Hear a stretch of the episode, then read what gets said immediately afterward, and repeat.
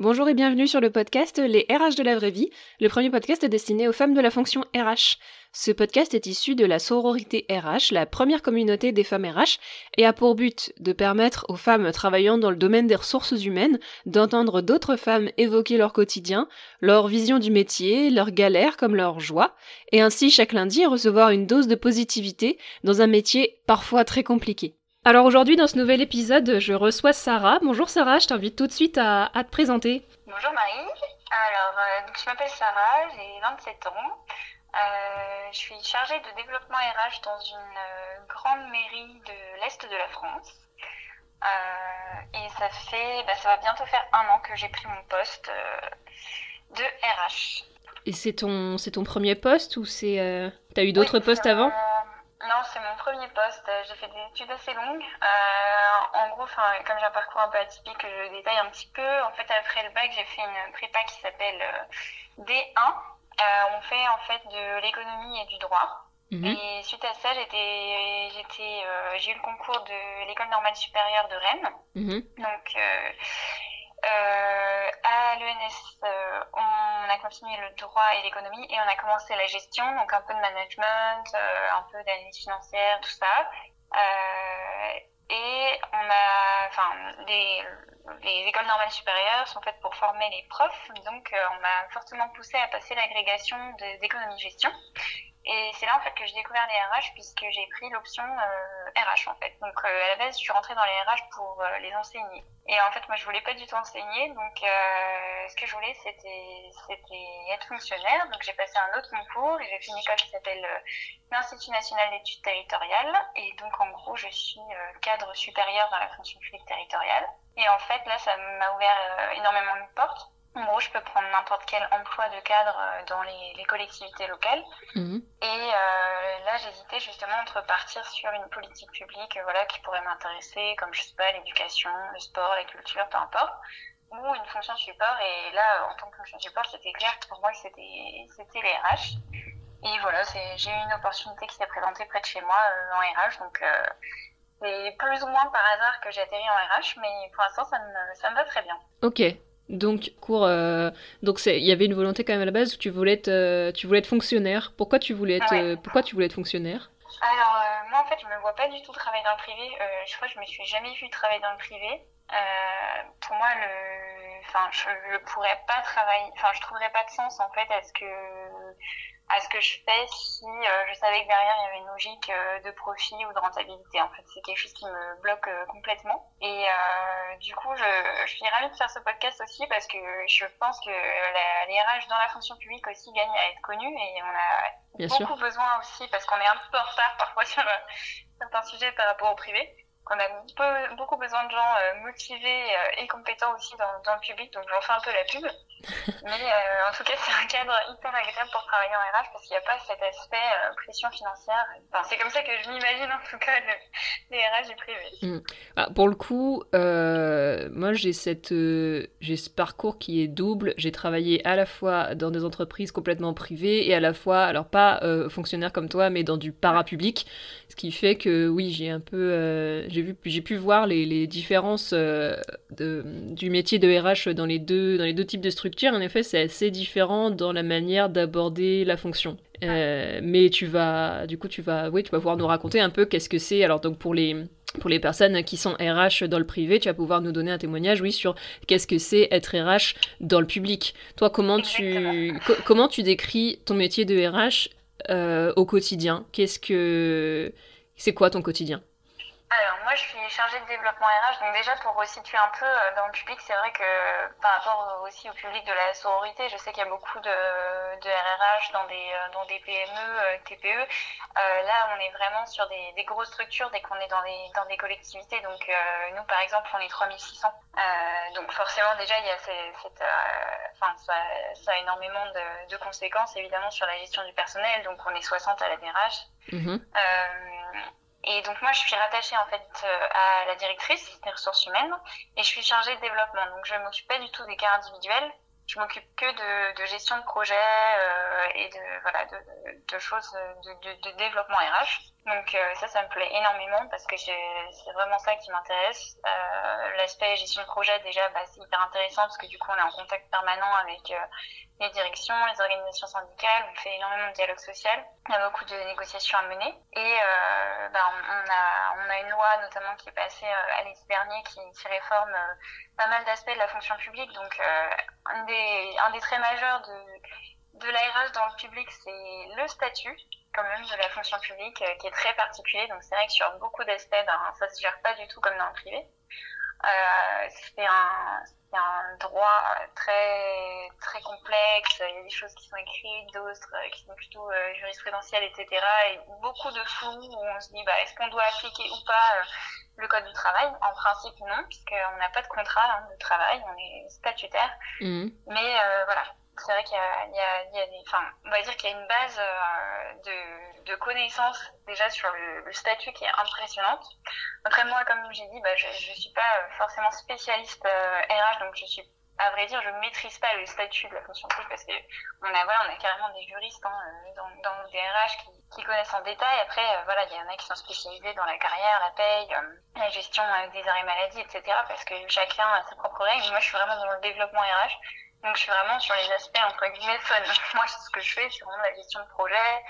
Là, par exemple, euh, on va mettre en place le télétravail de manière assez massive. En gros, pour l'instant, on avait zéro et notre but, c'est qu'en janvier, il y ait 500 télétravailleurs. Mmh. Donc, euh, voilà, on a quand même des gros challenges et euh, c'est euh, vraiment cet aspect-là qui est très intéressant. Oui, du coup, le, le projet télétravail s'est accéléré, j'imagine, ces derniers, ces derniers mois Oui, alors au départ, euh, en début d'année dernière, on partait sur euh, une expérimentation de 50 et voilà, Donc, euh, franchement, l'échelle, le changement d'échelle a été assez violent. On va voir hein, ce que ça donne. Je pense qu'il va y avoir beaucoup, beaucoup de, de complications à la mise en route, mais bon, ça c'est quand même une fierté de me dire que voilà, je pense que ça va vraiment améliorer la qualité de vie des agents et ça, ça fait, ça fait plaisir d'avoir porté ce, ce projet-là.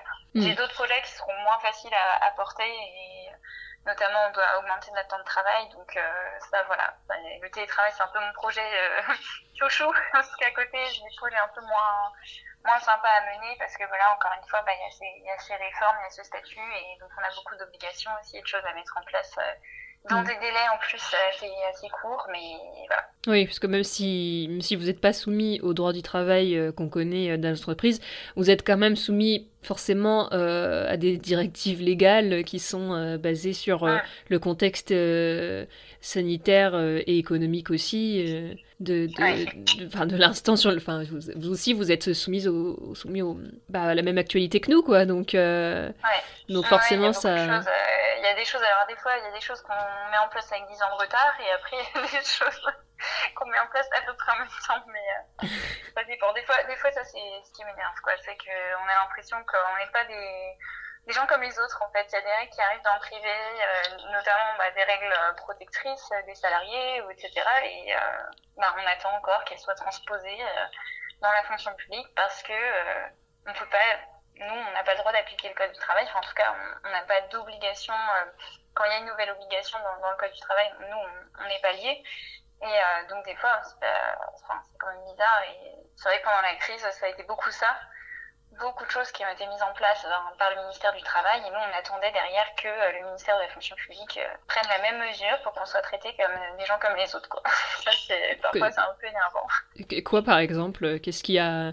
Qu'est-ce qui a été fait dans le privé que tu aurais bien aimé qu'il soit mis en place aussi dans le public? Euh, bah, Par exemple, le télétravail, tu vois, il y a une loi en 2012 qui a, qui a permis euh, de mettre en place le télétravail dans, dans la fonction publique, mais en fait, le décret est sorti qu'en 2016, donc 4 ans pour pouvoir mettre en œuvre euh, la, la pratique.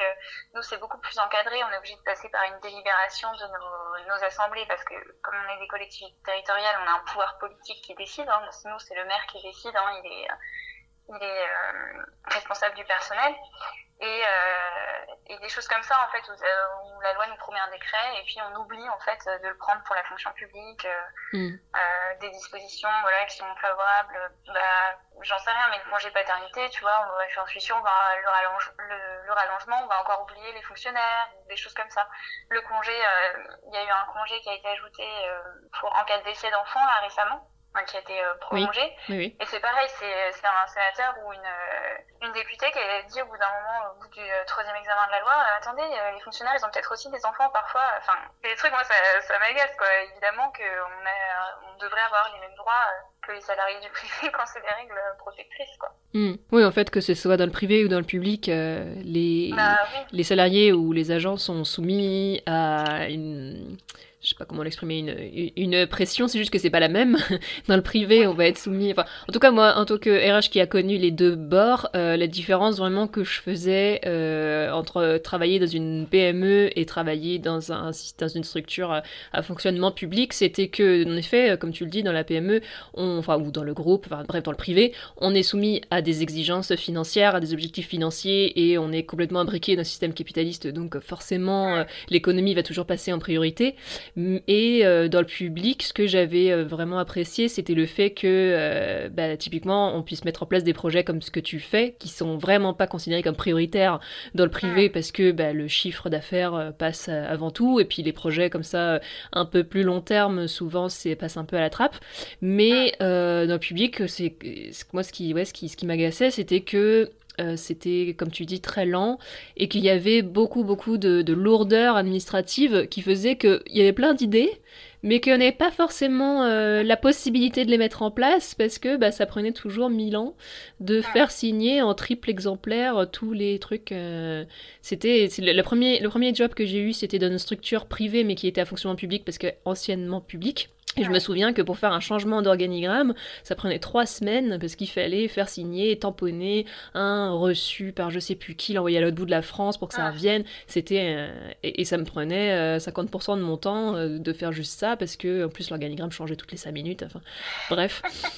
Et, c'était c'était ça qui me qui me frustrait un peu, cette lourdeur administrative alors qu'il y avait d'excellentes idées et que c'est moi c'est dans le public que j'ai vu les plus beaux projets et peut-être les, les agents les plus enfin les personnes les plus satisfaites de leur ah. sort parce que elles avaient euh, le, dernier emploi que j'ai tenu euh, quelques mois euh, en 2019 c'était dans une structure parapublique et j'avais des les, les personnes étaient étaient assez étaient assez bien parce qu'elles avaient des formations même en gestion du stress des formations que jamais j'aurais vues dans le privé parce que c'était des, ah. des, choses qui auraient été considérées comme complètement superflues et qui ont la possibilité d'être mises en place dans le dans le public comment tu tu te retrouves dans, ce que, dans ce que je dis? Oui, oui, tout à fait. Ben, je suis, d'accord déjà sur l'aspect un peu euh, lourdeur. Ben, après, je, je pense qu'il y, y, y, a quand même cet aspect taille qui compte beaucoup. Euh, alors, je ne sais pas si c'était une grosse structure dans laquelle tu as travaillé, mais en tout cas, euh, moi, par exemple, avec mon statut, encore une fois, ben, voilà, il y, a des règles. Moi, je peux pas travailler dans une collectivité de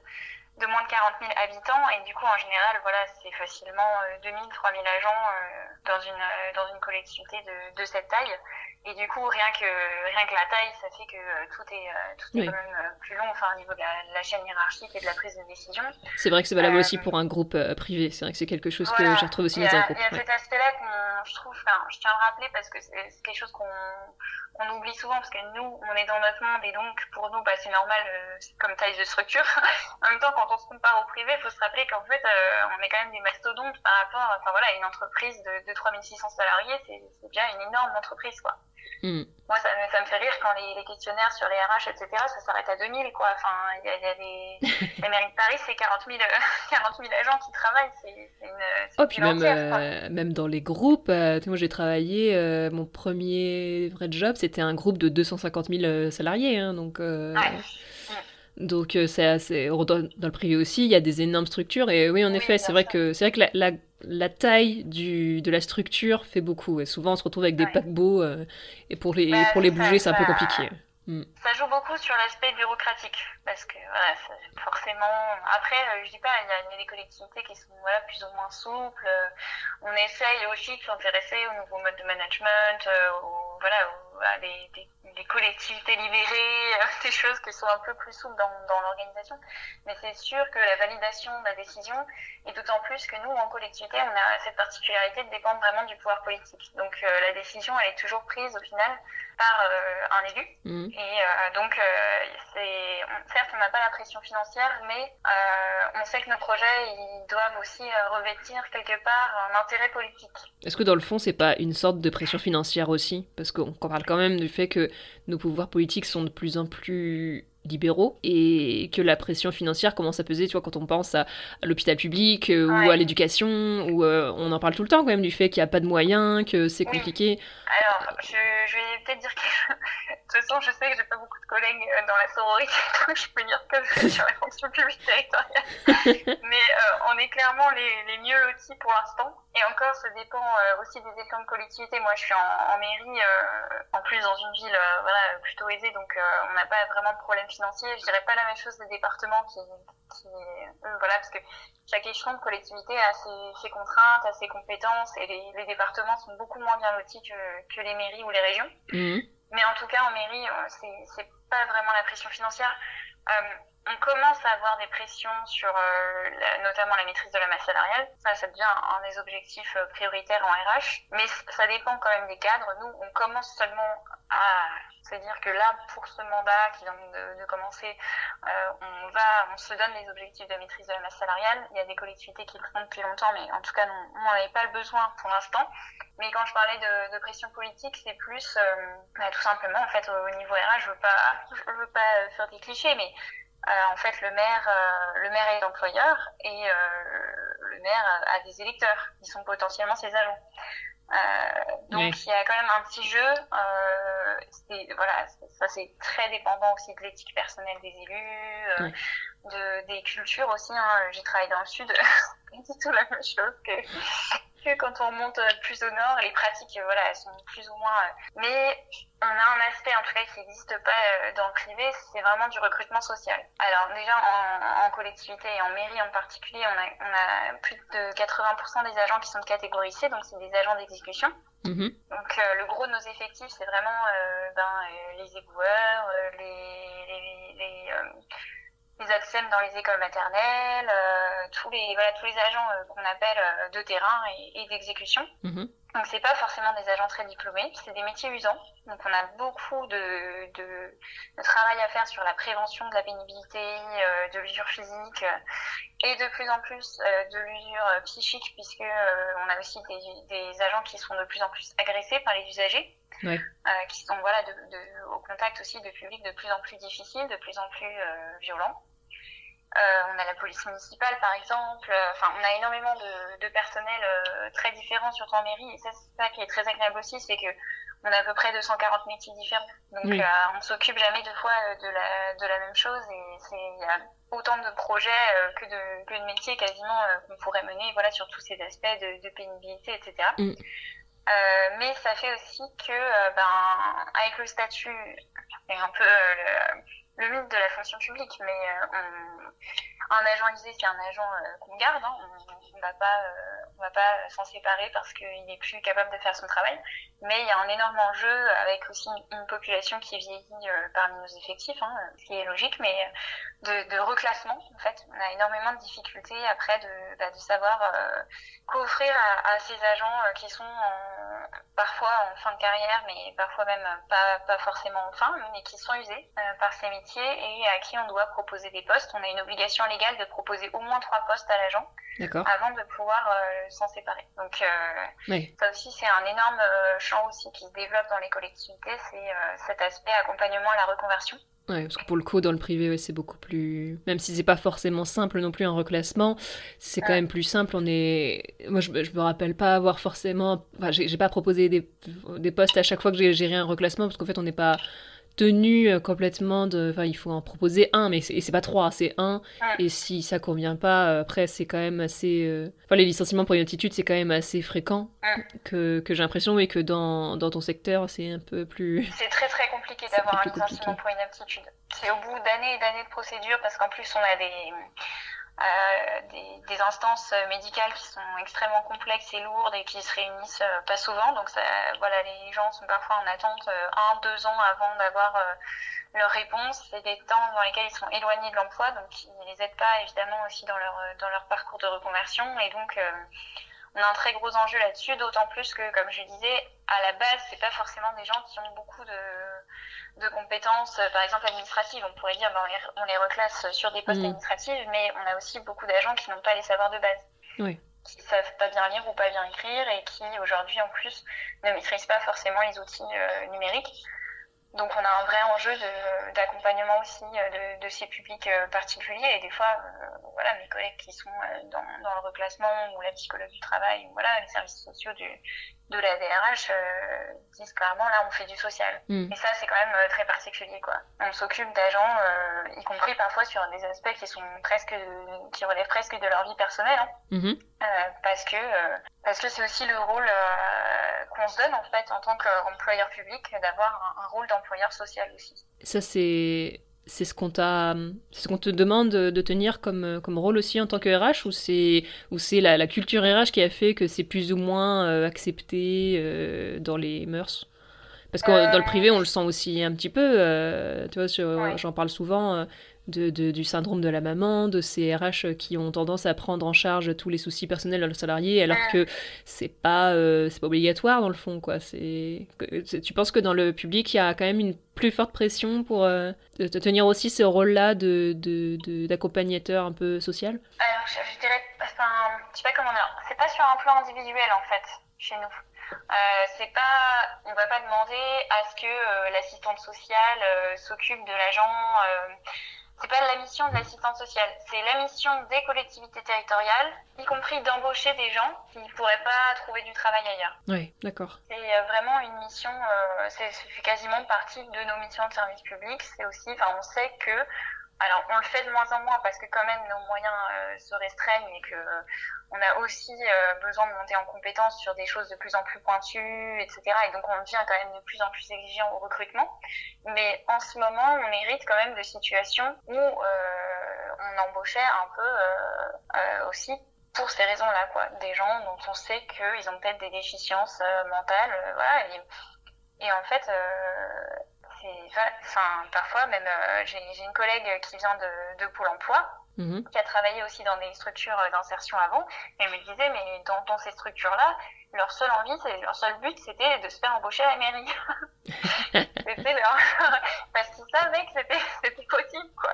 C'était accessible. Et c'est sûr que, ben voilà, on fait un entretien euh, d'embauche pour un, un, balayeur à la propreté, ben, bah, voilà, clairement, je pense qu'il n'y a pas énormément de postes dans le privé. Euh, on va être aussi peu exigeant peut-être sur euh, sur les diplômes, etc. Et après, du coup, c'est vrai qu'on se retrouve quand même avec euh, des gens qui ont parfois bah, des problèmes d'addiction, euh, des problèmes de violence, etc. Et que, bah, une fois qu'on les a, par contre, on a vraiment très peu de, de, possibilités de s'en séparer, et donc ça, ça, nous fait quand même aussi du boulot. Mais c'est pas forcément parce que individuellement, c'est ça qu'on veut faire. C'est plus c'est plus culturel. Ouais, je vois, c'est ouais, c'est une culture ouais, qui est complètement différente euh, d'un du privé où on va considérer d'abord les compétences, quitte à des fois j'ai l'impression qu'on les désolidarisait de la personne qui les détenait. Et ce qui, ce qui me, me choquait un peu. Et euh, dans, le, dans le public, où là, oui, c'est peut-être ça oui, que j'avais remarqué, une, une, une gestion qui était beaucoup plus centrée sur la, la personne que sur euh, ses, compétences parce que oui comme il faut que cette personne euh, en fait c'est culturel parce que si cette personne elle reste toute sa carrière en même temps c'est aussi ça le c'est aussi ça la, publicité qui est faite euh, par le service public c'est la ah sécurité de l'emploi si les gens toute, quasiment toute ma famille ils sont fonctionnaires c'est c'est pour ça aussi c'est cette sécurité de l'emploi qui, qui les a qui les a portés vers ces, vers ces métiers-là. Mais, euh, mais aujourd'hui, tu vois, on parle de moins en moins de sécurité de l'emploi, même au sein du secteur public. Je pense euh, à l'armée, par exemple, avec des, des, contrats qui sont de plus en plus courts. Euh, est-ce que toi, tu, tu sens que c'est en train de s'effriter un petit peu ce, ce côté-là? Bah, C'est vrai. Enfin, je t'ai dit, il y a une loi qui est passée l'été dernier, en août 2019, qui s'appelle Transformation de la fonction publique. Et elle, euh, elle a été très très critiquée à l'époque, etc. Bon, elle est passée après la loi travail, donc euh, il n'est plus trop dû pour euh, manifester, mais clairement, aujourd'hui, on est en train de la mettre en œuvre et voilà, il y a beaucoup de choses. Par exemple, la rupture conventionnelle, ça n'existait pas dans la fonction publique. Mm-hmm. Là, ça a été mis en place et c'est une des premières. Enfin, c'est extrêmement rare jusqu'à maintenant de perdre son statut de fonctionnaire. Là, c'est ce qu'on appelle la radiation des cadres, c'est-à-dire que si tu fais une rupture conventionnelle dans la fonction publique, tu perds ton statut de fonctionnaire. Donc ça, c'est symbolique, évidemment, puisque la personne, euh, si elle, demande une rupture, c'est qu'elle est volontaire. Mais euh, c'est quand même une brèche. Voilà, on n'est plus fonctionnaire à vie, et c'est ce que vont dire les syndicats, et c'est ce que... À côté de ça, on facilite le recours au contractuel. On, voilà, on mhm. encourage, on développe des nouveaux contrats, le contrat de projet qui, qui se met en place aussi, etc. Et donc, c'est autant de petites choses qui, euh, prises individuellement, paraissent euh, anodines, ou voilà, effectivement, en tant que DRH, on se dit, bah oui, ce serait bien pratique parfois, justement, dans ces cas où euh, on a un petit peu des cas qui nous restent sous les bras, dont on ne sait pas quoi faire, bah, de pouvoir leur proposer une rupture conventionnelle qui paraît être un mécanisme gagnant-gagnant, parce qu'en plus, du coup, comme ça a été négocié, les seuils de, de rémunération, enfin, de la de la prime, l'indemnité de rupture sont quand même élevées, donc la personne n'est pas perdante par rapport au, privé, je pense. Euh, mais voilà, quand on accumule les choses les unes à côté des autres, euh, effectivement, euh, est-ce que aujourd'hui encore le statut a un sens et, et, de quoi de quoi il protège en fait aujourd'hui? Parce que s'il a été créé, c'était bien pour protéger aussi justement du clientélisme et euh, assurer l'indépendance notamment euh, des fonctionnaires par rapport au, pouvoir politique. Et donc, enfin, tout ça pose énormément de questions aussi sur. on est lié aussi intimement à la, au fonctionnement de la démocratie, donc il ne faut pas non plus l'oublier. Oui, bah oui, du coup, oui, en fonction du, du gouvernement en place, tout peut changer. Voilà. C'est fait aux États-Unis ou dans les pays anglo-saxons où effectivement il y a un turnover énorme à chaque. Euh, et c'est un petit peu le cas dans les collectivités parce que du coup, comme euh, nous on a des, changements politiques quand même euh, régulièrement et qu'on est très lié au pouvoir, comme je disais, en particulier dans les postes de direction générale.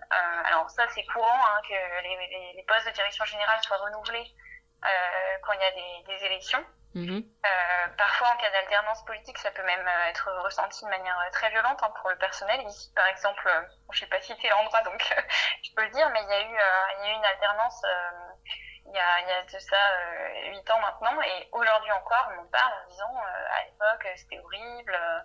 et le, le, nouveau, nouveau maire, donc qui, qui, est toujours en place aujourd'hui, n'a voulu reprendre aucun projet de cet ancien mandat, y compris des projets RH on avait rédigé, enfin, c'est pas moi personnellement, mais on avait des guides de procédure qui étaient rédigés, etc., qui ont été complètement cachés et euh, mis au placard simplement parce qu'ils avaient été euh, rédigés sous une mandature précédente.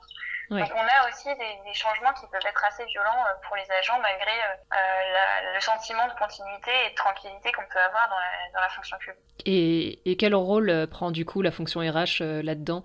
Parce que tu vois, dans le, si je compare avec le, le privé, on a tendance, alors moi après moi je considère que c'est pas forcément très facile à tenir comme position, mais on dit que la, le service RH, c'est euh, le service qui est complètement à la jonction entre la direction et les salariés et qui fait le lien. Est-ce que tu le définis de la même manière dans la fonction publique ou est-ce que tu trouves que c'est un petit peu différent? Moi, j'aurais tendance à dire qu'il n'y a, a, pas de... Il a pas vraiment de, coupure pour moi entre la direction générale et les agents.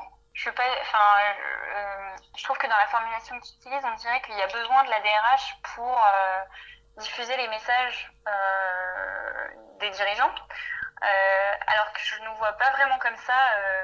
Déjà, pour moi, il y a vraiment l'idée du support, c'est-à-dire que toute la fonction publique est tournée vers le service rendu aux usagers. On est avant tout tourné vers l'extérieur.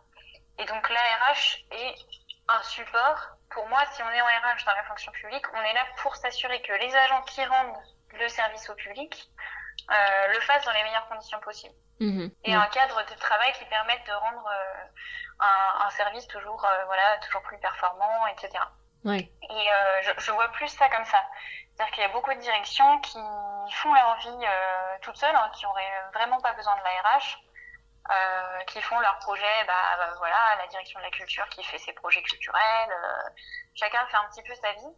Euh, nous, on est plutôt là pour assurer déjà moi, de toute façon, c'est une de mes valeurs clés, c'est l'équité. C'est-à-dire qu'on aurait tendance, du coup, aussi du fait de notre taille et qu'on est peut-être un peu trop en silo, justement, par rapport à ces politiques publiques, parce que chacun est tourné vers son, usager. Il y a, au musée, bah, c'est les usagers des musées, à l'éducation, c'est les usagers euh, des écoles, etc. Et nous, on est un petit peu là pour dire oui, mais attendez, vous travaillez quand même tous pour la même organisation. Vous êtes tous collègues et euh, voilà, parce qu'on a tendance, euh, enfin, à pas se connaître, parce qu'on est aussi très nombreux, etc. Mais donc le rôle de l'ARH, c'est aussi de, pour moi, de créer ce lien entre euh, entre toutes ces personnes qui travaillent pour la même chose, mais on est presque trop tourné vers l'extérieur parfois et euh, on oublie euh, on oublie aussi qu'on qu'on est collègues. Et nous, on a des, des, des agents qui changent de, de, direction, voilà, qui passent d'un service à un autre et qui disent j'ai l'impression d'avoir fait une mobilité externe.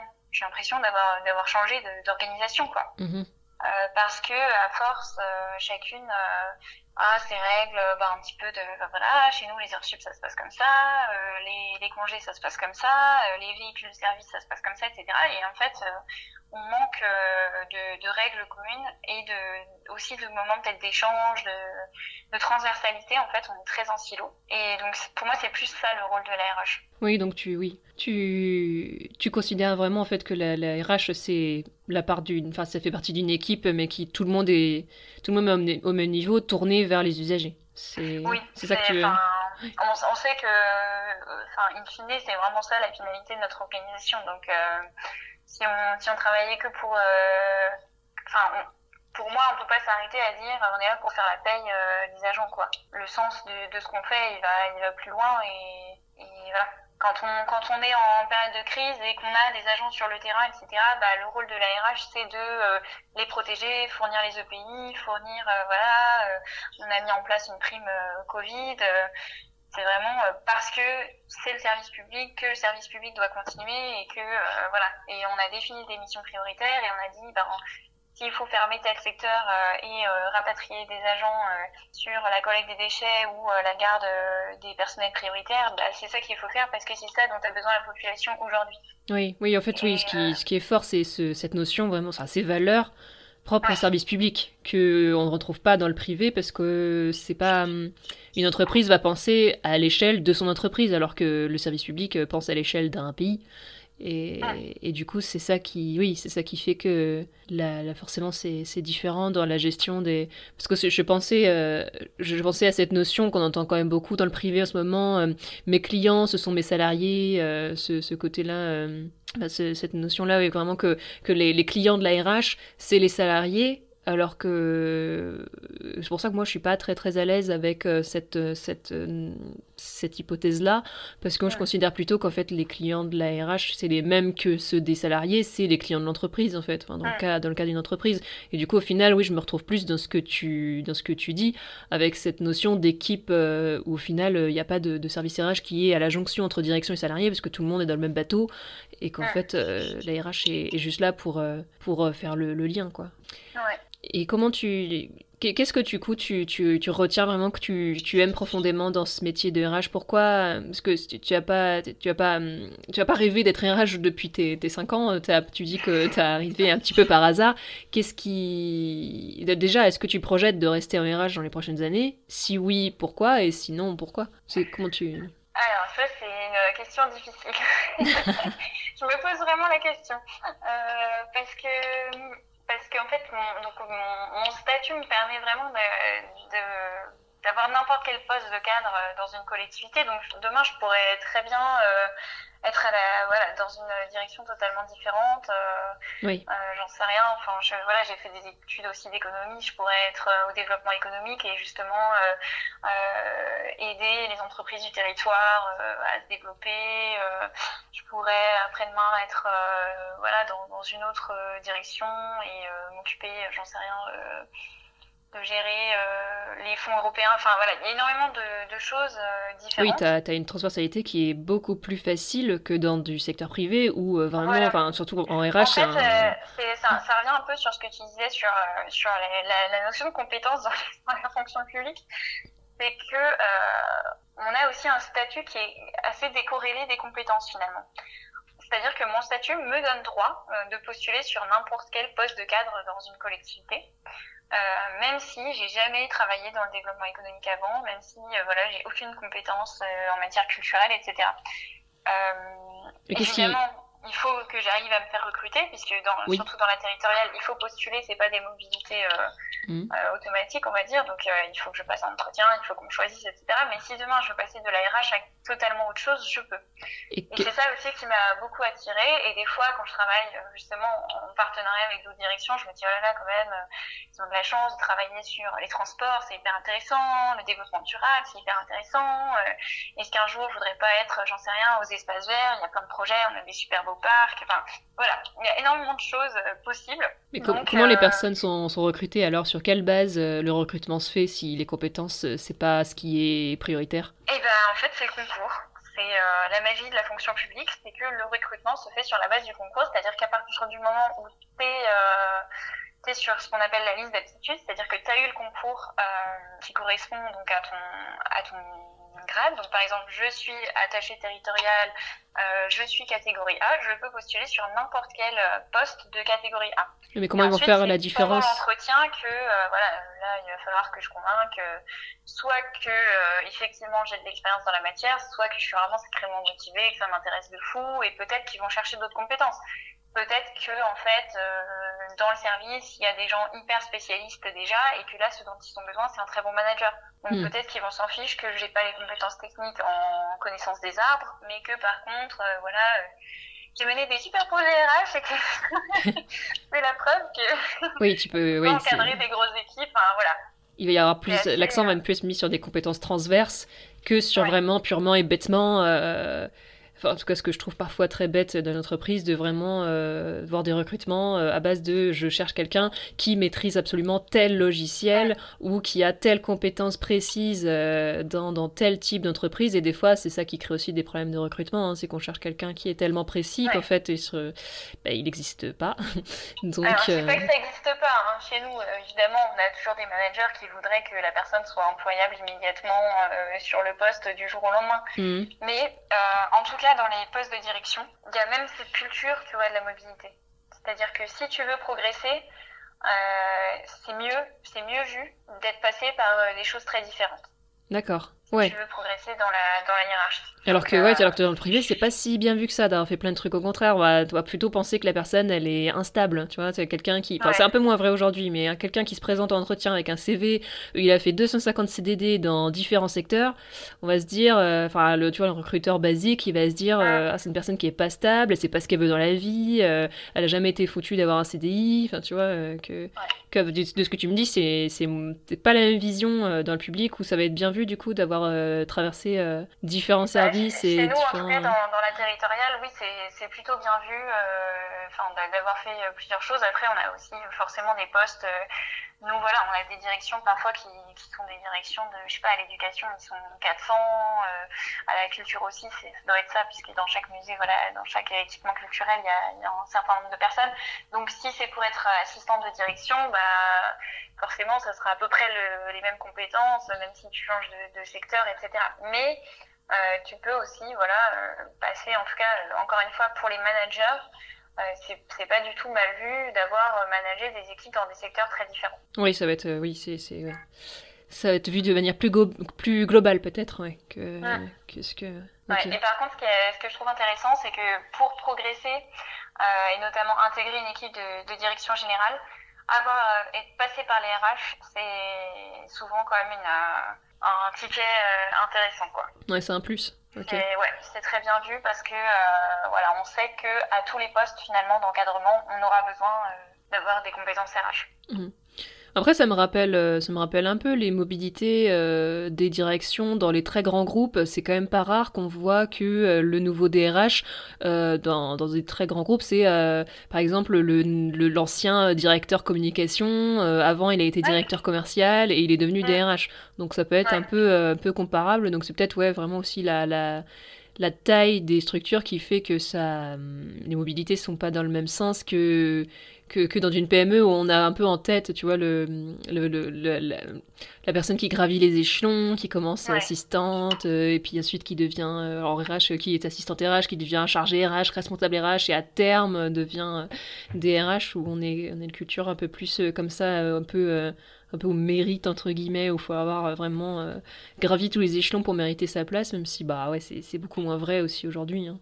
Même dans, ah. même dans le privé, on voit quand même beaucoup moins de carrières comme ça euh, très longues. Aujourd'hui, c'est plutôt, on, conseille plutôt dans le privé de changer d'entreprise pour euh, pouvoir atteindre un poste plus, plus élevé que vous, euh, vous dans public, vous ne pouvez pas changer de structure. Donc, euh... bah, c'est très. Enfin, nous, dans la territoriale, il y, a, y, a, voilà, y a 36 000 communes en France, donc on ne manque pas d'employeurs, mais il y, a une, y a une culture voilà, un peu de, de rester toujours dans la même collectivité, etc. Et c'est très difficile, à cause de cette culture, de conseiller à des gens d'aller ailleurs, en fait, même si on sait qu'ils sont un peu bloqués chez nous. Mmh. ça reste mal vu de, de dire, bah, vous savez, peut-être que vous auriez de plus grandes opportunités si vous alliez, même dans une collectivité du même territoire, hein, mais passer voilà, de la mairie au département ou à la région. c'est encore un discours qui est assez mal perçu en fait par les agents. Ils ont l'impression bah, qu'on va se débarrasser d'eux. Oui. et alors que bah, la mobilité externe, c'est quand même aussi bien vu et que ah oui, notamment pour, pour les gens qui veulent progresser, justement, c'est plutôt. alors ça, on essaye de l'intégrer dans nos processus de, de, déroulement de carrière, etc., de valoriser justement les gens qui ont fait des mobilités externes. Mais euh, ça reste, voilà, on a quand même énormément, enfin, on va dire qu'on a une ancienneté euh, et un taux de, de fidélisation des, des, agents qui est très très fort, voire, euh, voire trop, quoi. Mm. Des gens qui, qui restent des gens qui restent même alors qu'ils sont malheureux parce que bah, ils ont l'impression de ne pas avoir d'opportunité ailleurs ou qu'ils ont peur de, de quitter euh, la, pas, la sécurité, ils la gardent, avec, ils gardent la, la, le statut de fonctionnaire, mais euh, voilà, il y a un peu quand même euh, cette culture de, de faire toute sa carrière au même endroit. Ouais, ils ont, ils ont vraiment un, un rêve un peu au-dessus de la tête qui est de rester dans la même collectivité et au même statut toute leur, enfin, pendant 40 ans de leur carrière. Quoi. Bah, il faut dire que le, le statut fait quand même qu'on avance beaucoup à l'ancienneté quand même. Hein. Donc mm. euh, même en restant au même endroit sans faire beaucoup d'efforts, on est un peu sûr de, que ça va dérouler. Voilà, on peut on peut végéter un peu à son poste, euh, même sans être particulièrement épanoui. Mais voilà, c'est vrai que cette sécurité, elle, elle pousse pas forcément les gens à non plus à donner le meilleur d'eux-mêmes. Hein. Oui, oui, c'est oui, c'est cette sécurité qui va guider les, les, les gens. Après, euh, dans, dans, le privé aussi, ça les guide, puisque c'est bien pour ça que la plupart des gens cherchent un CDI. C'est aussi pour avoir euh, cette euh, sécurité, entre guillemets, qui commence à être oui, remise humain, en hein, cause. C'est humain, c'est normal. Hein. Bah oui, c'est dans le fond, c'est juste voilà. un, c'est juste un besoin humain. Si on reprend la, la pyramide de Maslow, voilà. les besoins de sécurité, c'est ceux qui sont en deuxième. Donc euh, mm. l'humain naturellement va chercher. Alors est-ce que les personnes qui travaillent dans la dans la fonction publique, c'est des personnes qui cherchent peut-être encore plus cette sécurité mm. et qui du coup euh, se, se, sécurisent en ayant ce statut ouais. qui leur euh... encore plus averse au risque que les salariés. oui, c'est vrai. Eh ben, ils... moi, de, de, ce que je voyais des, des agents que j'avais quand j'étais en structure publique, j'avais l'impression que c'était ça. Parce que pour te dire, j'ai mon, mon alternance, je l'ai fait dans une entreprise qui était très particulière parce que j'avais des, des, salariés euh, de droit privé et des fonctionnaires de droit public. Donc euh, j'avais ouais. les deux populations, c'était super intéressant, surtout pour un premier poste, de voir un peu les différences entre les deux populations. Et pour te dire, les gens qui étaient, euh, c'était donc un contexte où on commençait à parler de plan social dans l'entreprise, c'était pas fait, mais on en parlait. Les gens qui étaient le plus stressés, c'était les fonctionnaires alors ouais. qu'ils n'étaient pas concernés par le plan social, puisqu'ils étaient invirables. Et au final, c'était eux qui étaient le, qui venaient me voir dans mon bureau, ouais. limite en pleurs, euh, je vais perdre mon emploi, je perdre mon emploi. Je, je disais, mais non, tu peux pas, t'es fonctionnaire, euh, tu vois, on va te garder, t'es pas concerné. Ouais, Donc, non, mais ça m'étonne pas. Je pense qu'il y a quand même quelque chose comme ça. Après, voilà, chacun a ses motivations pour choisir euh, son métier, mais c'est clair que ça fait partie aussi mm. de, de, ces aspects-là. Moi, c'est une question qui me passionne, moi, les, les, motivations des personnes pour avoir choisi euh, les, les, critères de choix d'un emploi par une personne. Ah. Parce qu'on on en a tous des différents, et en fait, des fois, ça permet de vraiment remettre en, en perspective euh, des choses. Qu'est-ce que qu'est-ce que c'est les tiens, les, les, critères prioritaires quand tu quand tu choisis une nouvelle, un nouvel emploi? Alors moi, par exemple, euh, là, quand j'ai cherché, euh, quelque chose de très important pour moi, c'était pas vraiment d'admirer, mais de pouvoir respecter ma hiérarchie. Je sais pas comment. c'est un peu méprisant de dire ça. Non. Mais je suis tombée parfois sur des, voilà, des dirigeants qui, qui pour moi, ne, ne devraient pas l'être. Euh, on, encore une fois, nous, on a la particularité d'être très proche du politique, donc on a un peu deux, deux têtes. Hein. On a la, la, tête administrative et puis on répond aussi, euh, voilà, au, au maire. Mmh. Mais euh, voilà, il faut que ce binôme-là soit, soit solide et euh, là, j'ai trouvé un, pour moi un très bon employeur euh, des deux côtés. C'est-à-dire qu'on a à la fois un exécutif qui se soucie vraiment euh, de ses agents. On a un maire qui sait qu'il est employeur parce que parfois, voilà, c'est quelque chose qui les intéresse pas du tout, hein, parce que eux, ils sont là bah, pour pour avoir des voix, hein, pour faire plaisir à leurs électeurs, etc. Et les agents qui le font derrière, c'est pas du tout leur truc. Là, c'est pas ça. Il y a un vrai souci de l'humain. Et on a aussi un dirigeant qui sait où il va parce que parfois, euh, bon bah c'est pas très clair au niveau politique. Il y a, une volonté politique, j'en sais rien. Ils vont avoir un grand projet de rénovation du centre-ville, etc. Mais pour euh, la vision de ce que doit euh, doit être la RH à la fin du mandat, bon, c'est pas trop forcément leur truc. Donc dans ce cas-là, il faut que le volet administratif soit quand même là pour pour conseiller, orienter et dire, ben voilà, nous nos enjeux, c'est, j'en sais rien, voilà, se mettre à jour sur le numérique, monter en compétence sur tel truc, développer la mobilité interne, je sais pas, je donne des, des exemples comme ça. Et pour moi, c'était important que justement ma hiérarchie ait cette conscience RH, on va dire. Quand t'es... Ah oui, ça fait un an que tu es sur ton poste, donc quand tu es arrivé sur ton poste, c'était déjà ce maire-là qui était en place. Oui, ouais, il a été réélu depuis. Ouais. Et du coup, t'es pas, hum, t'as pas, Enfin, qu'est-ce qui se passe si, si, le, si le maire change et qu'au final la politique, parce que tu disais vous êtes soumis du coup à la politique, hein, ça te, ça te stresse pas un petit peu de te dire que potentiellement le maire peut changer et que du coup tout peut changer? Si, si, bah, c'est un des aspects aussi de, de, la, de la territoriale. Là, il y a eu énormément d'alternance aux dernières élections municipales. Euh, donc euh, bah, j'ai beaucoup de collègues de promotion qui, voilà, qui sont soit mis en difficulté. Alors il y a, y a, des postes qui peuvent carrément euh, c'est des sortes de ce qu'on appelle détachement sur emploi fonctionnel, c'est des sortes de contrats en fait, ils gardent le statut de fonctionnaire mais ils sont sur ce poste que pour une durée euh, déterminée. Et donc euh, le nouveau maire peut tout à fait mettre fin à ce contrat-là. Euh, donc ça, ça, ça c'est arrivé. Hein. Énormément de, les directeurs généraux et directrices générales, euh, voilà, changent typiquement quand, quand le maire change parce que c'est justement ce duo qui dirige. Donc s'ils sont pas d'accord entre eux, ça, ça, ça peut pas marcher. Mmh. Mais après, moi, à mon niveau, je suis pas concernée. Mais par contre, euh, je pourrais pas euh, travailler pour une mairie euh, avec qui je serais pas du tout d'accord. Typiquement, je, comme je vais pas citer le nom, je peux le dire. ça va devoir de réserve quand même. Mais là, je suis en RH. Le maire se soucie du personnel et donc ça me va très bien. Si j'étais avec un élu, voilà, qui méprise complètement ses agents ou si j'étais peut-être sur un autre poste dans la même collectivité sur une politique publique avec laquelle je serais pas du tout en accord, euh, sur, euh, je sais pas, le développement durable ou autre, euh, qui ferait des choses qui me plairaient pas, mmh. euh, pour moi, il faudrait que je parte. Et là, tu, tu, changerais de, tu changerais de mairie ou tu changerais de, de, de tu partirais des RH euh, Bah oui, il faudrait que je trouve un poste, un poste ailleurs, quoi. Mais pas forcément Pour RH. C'est l'avantage aussi, c'est que si, euh, si on n'est plus en accord avec euh, son exécutif, on peut partir. Mmh. Bon, après, ce qui est valable aussi dans une entreprise, hein, c'est. Tout à fait. Après, si... faut le faire. Chose, Bien sûr. Ça, ça c'est vrai dans les deux cas. C'est ouais, c'est quelque chose, il faut le faire. Et.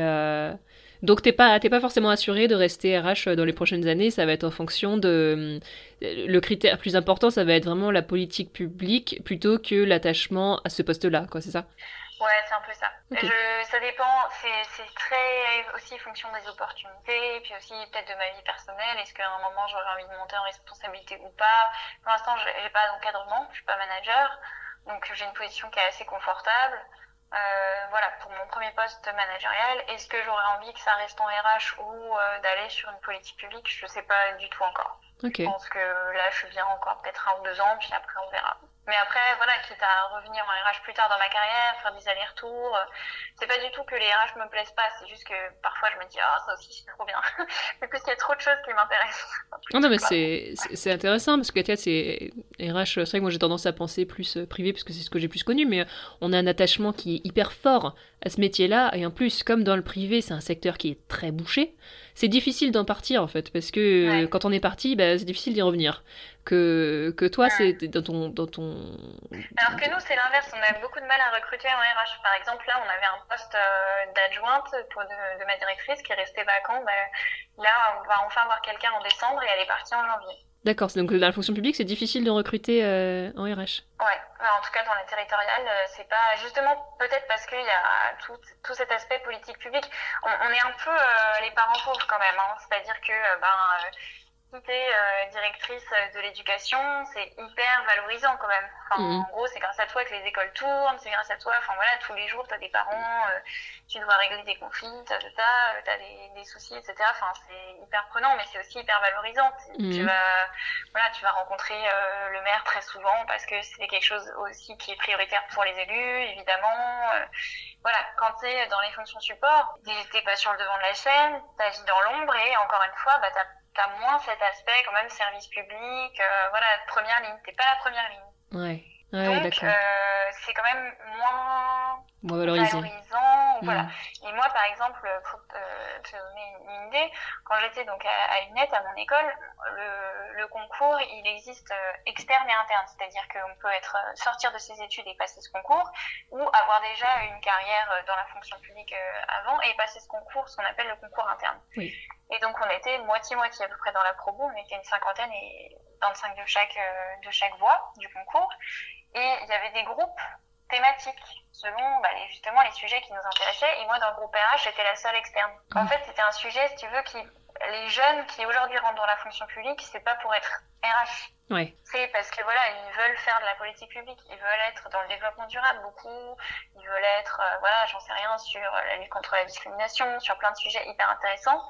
Euh, voilà, ils veulent faire euh, de, de l'urbanisme, de l'aménagement, euh, euh, plein de plein de, de, politiques publiques qui sont passionnantes, hein, je dis pas. Mais la RH chez les jeunes, c'est pas quelque chose qui est perçu comme hyper intéressant ou valorisant. Puis en plus, on a ce côté encore une fois très statutaire, on a beaucoup de règles, etc. Et c'est un peu, oui, mais bon, la RH, c'est toujours eux qui nous disent que ce qu'on a envie de faire, on peut pas le faire justement.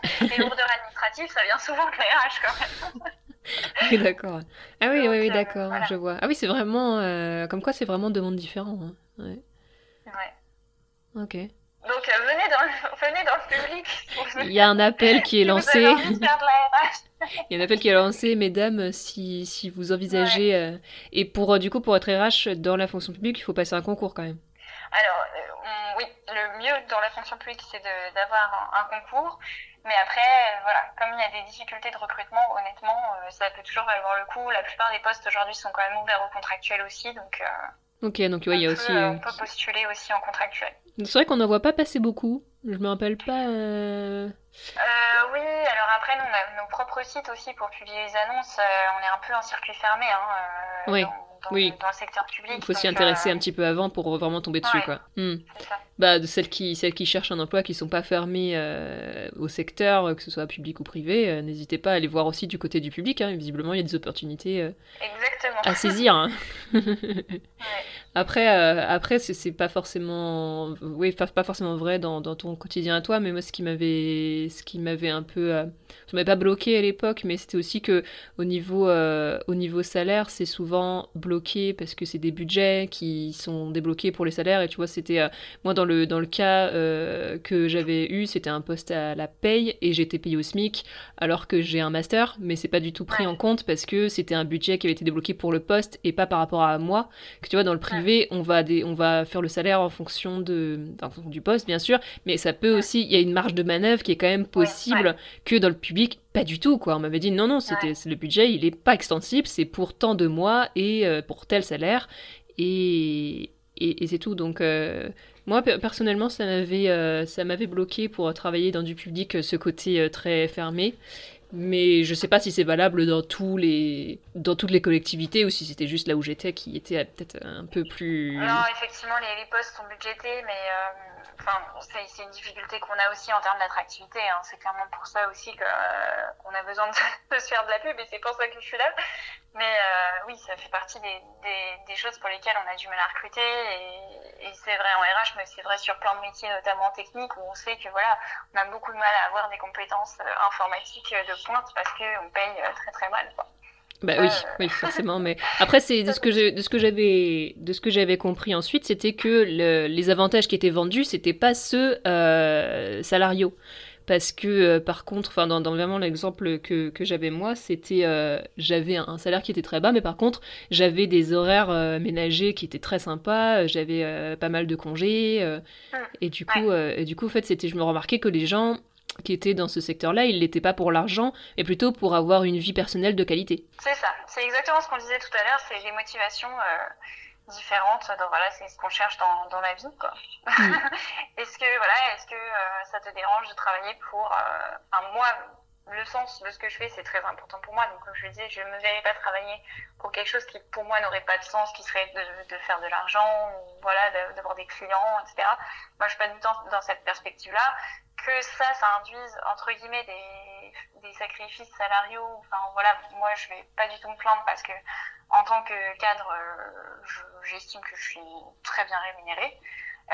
Et après, oui, j'ai enfin, voilà, j'ai quand même des, des, avantages. Et après, quand on monte dans les échelons, les cadres travaillent beaucoup quand même. Hein. Je sais pas qu'on fait rien. Mais euh, on va démentir les clichés sur les fonctionnaires. voilà, c'est ça.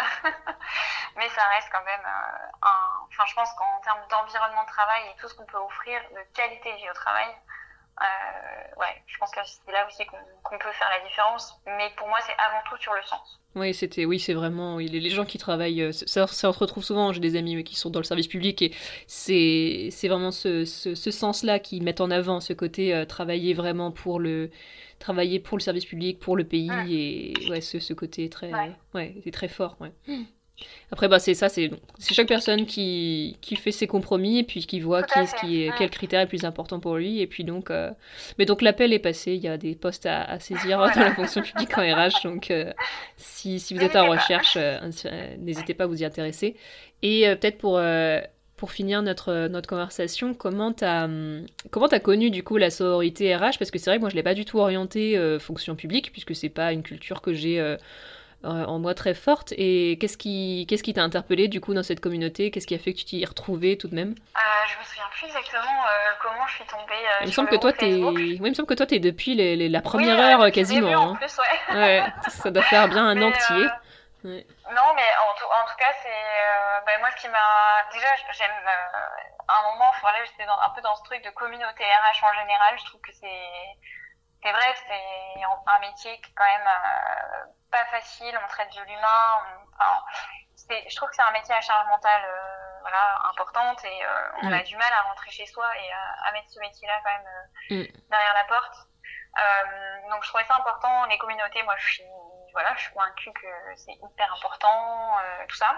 Et l'aspect sororité aussi, ça me ça, ça m'interpelle parce que effectivement c'est des métiers du care, c'est des métiers euh, très féminins et je pense que, je pense, mais voilà, c'est un avis euh, à la fois personnel et euh, un gros préjugé parce que j'ai jamais été dans privé, mais qu'il y a effectivement beaucoup de femmes qui se tournent vers ces fonctions RH peut-être même très jeunes, hein, qui font ce choix très très tôt, en se disant bah, justement qu'on va s'occuper des autres, etc., et qui sont déçues parce que voilà, c'est pas du tout la vision qu'on a euh, l'entreprise ou euh, enfin voilà ce que j'écoutais dans les autres podcasts de pas pouvoir euh, participer à la décision de pas de pas prendre le facteur humain en, en, en considération dans les dans les choix mm.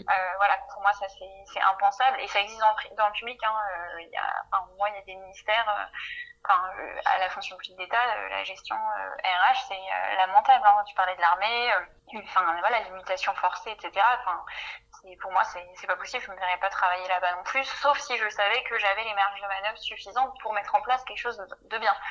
Mais euh, en l'état actuel, à l'éducation nationale ou, tous ces autres ministères euh, où euh, les mutations sont, sont, faites comme ça, complètement euh, hors euh, hors compétences, hors quoi que ce soit, mais purement sur des, des choix voilà qui sont faits en centrale et qui impactent quand même la vie des gens.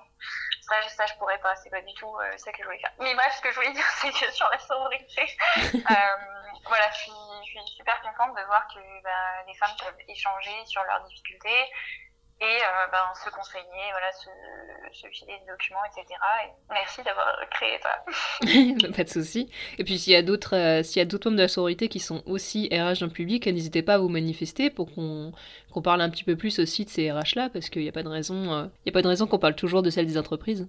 C'est une communauté RH, pas une communauté RH entreprise. Ce qui vous ce qui vous lie, c'est d'être femme et pas d'être dans, dans forcément le privé, quoi. C'est pour ça que c'est pour ça que c'est intéressant. Là, on voit bien avec ton témoignage que c'est euh, c'est moi j'ai appris j'ai appris plein de trucs là, euh, deux mondes différents, en même temps des liens quand même. Enfin c'est, je pense que là le, le, le, débat autour de ton témoignage peut vraiment être intéressant euh, et, et, des, pourquoi pas euh, intéresser des personnes qui, qui étaient qui sont RH dans le privé, qui s'y retrouvent pas. Pourquoi pas envisager bah, écoute, pourquoi pas envisager aussi cette solution là quoi. Il y a tellement de solutions possibles.